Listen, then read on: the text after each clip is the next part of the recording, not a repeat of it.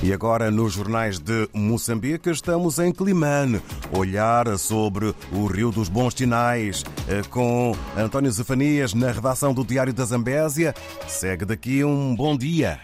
Bom dia, David Joshua. Bom dia, ouvintes da RDP África. De fato, a Quilimane, como tem sido a rota de todas as quintas-feiras, e estamos aqui com, com toda a energia possível para dizer aos ouvintes da RDP África e também aqueles todos que nos escutam, e como tenho dito, infelizmente, Climane continua a ser sinal da RDP África desde março de, de, deste ano, a quando da passagem do ciclone Fred. Mas mesmo assim, há pessoas que nos acompanham através da, da internet e a eles agradecemos e todos aqueles também que lêem o jornal. Mas hoje a manchete é mesmo essa. Mas quem manda é que o Diário da Zambésia ah, tem exclusivo ah, a questão das competências. O governo ah, criou o Instituto de Transporte Marítimo, mas também dividiu, digamos assim, o Instituto de ah, Administração Marítima, vulgo Inamar. E ao nível das competências, parece que as duas instituições não compreendem o que cada um faz e, e o que cada um deve fazer. É que recentemente houve um problema sério na travessia Climane-Recamba, em que alguns operadores de transporte marítimo apresentaram um documento de licenciamento emitido pelo INAMAR. O Intrasmar, por seu turno, veio ao de cima dizer que esta documentação emitida pelo INAMAR é totalmente falsa, porque quem tem autonomia de emitir um documento para o transporte marítimo é apenas o Instituto de Transporte Marítimo, nesse caso o Intrasmar. É uma notícia que cobre praticamente a capa e hoje ah, tinha sido marcada uma reunião, mas a última hora ficou adiada ah, para, o dia, para o dia 15, eh, portanto, deste mês. Então, esta é a notícia que praticamente cobre a capa. E o Diário da Zambésia foi olhar os dois decretos que, que, criam, digamos, que criam o Intrasmar, mas também que divide o Inamar, que, que coloca o Inamar como Instituto Público. Vale a pena ver esta, esta matéria completa. Também hoje a notícia que dizer uh, em Guru é um cidadão que morreu eletrocutado numa torre de alta tensão. É que a EDM tem vindo apelar uh, para que não se aproxime, para que não se brinque com uh, as torres de alta tensão e todo o equipamento elétrico. E, e isso foi fatal. Na, na terça-feira, um cidadão morreu eletrocutado uh, aqui na província da Zambésia. Mas também na Zambésia é um assunto que está a preocupar milhares de pessoas. Os assassinatos continuam. Para além de albinos, de pessoas com pigmentação da pele vulgos albinos, temos vindo a dizer, é que recentemente uh, foi morto um professor no distrito de Mucuba.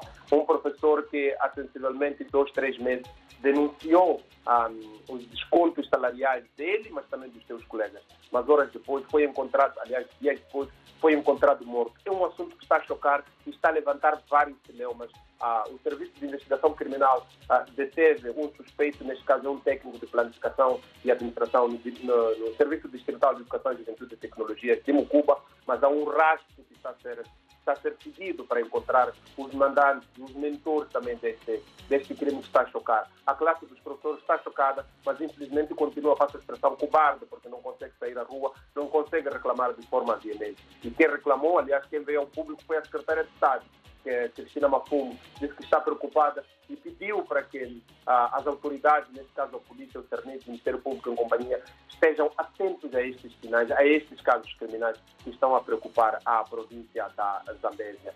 Hoje também é notícia ah, aqui no Diário da Zambésia a questão da falta de crédito. Ontem, quase todo dia, o Serviço Provincial de Assuntos Sociais esteve encerrado porque não há energia para alimentar uh, o monstro da, da instituição. Mas, em, em, contrapartida, esta manhã, na visita da Secretária de Estado do Serviço Provincial de Economia e Finanças, um banner que custa sensivelmente 10, 5 a 10 mil já está fixado. Um grande orçamento foi colocado quando uma direção não tem dinheiro para comprar Credelec e poder funcionar. Quinta-feira, há desporto também. É que o Sporting de Climane está na Liga de Basquete Mozal. É que o Diário escreve que está, o Sporting está a fazer turismo. Ainda não ganhou nenhuma partida, é, apenas gastos de dinheiro. Infelizmente, esta é uma viagem de turismo na capital. David e ouvintes da RDP África. Domingo temos eleições, a repetição das eleições, em, aliás, em Guru e Milange, na província da Zambésia, na Calapurto e Marromeu, respectivamente. Ah, todas as atenções estão viradas para lá e é por isso que a opinião de hoje, preto no branco, versa sobre o direito de voto. É preciso respeitar quem vota e os resultados saiam de forma urgente para não criar cinema, não criar desconfiança, como temos vindo a dizer neste país desde o dia 11 de outubro passado. David e ouvintes da RTP África. Estas são as manchetes que tínhamos para já. Dizer que voltamos às plataformas das redes sociais depois de quase de cinco dias em que a, a, as nossas principais contas foram hackeadas. Por isso, estamos de volta, acompanhem-nos também através do nosso www.diariodazamesa.co.nz. Temos atualizações ao minuto. Bom dia e até quinta-feira.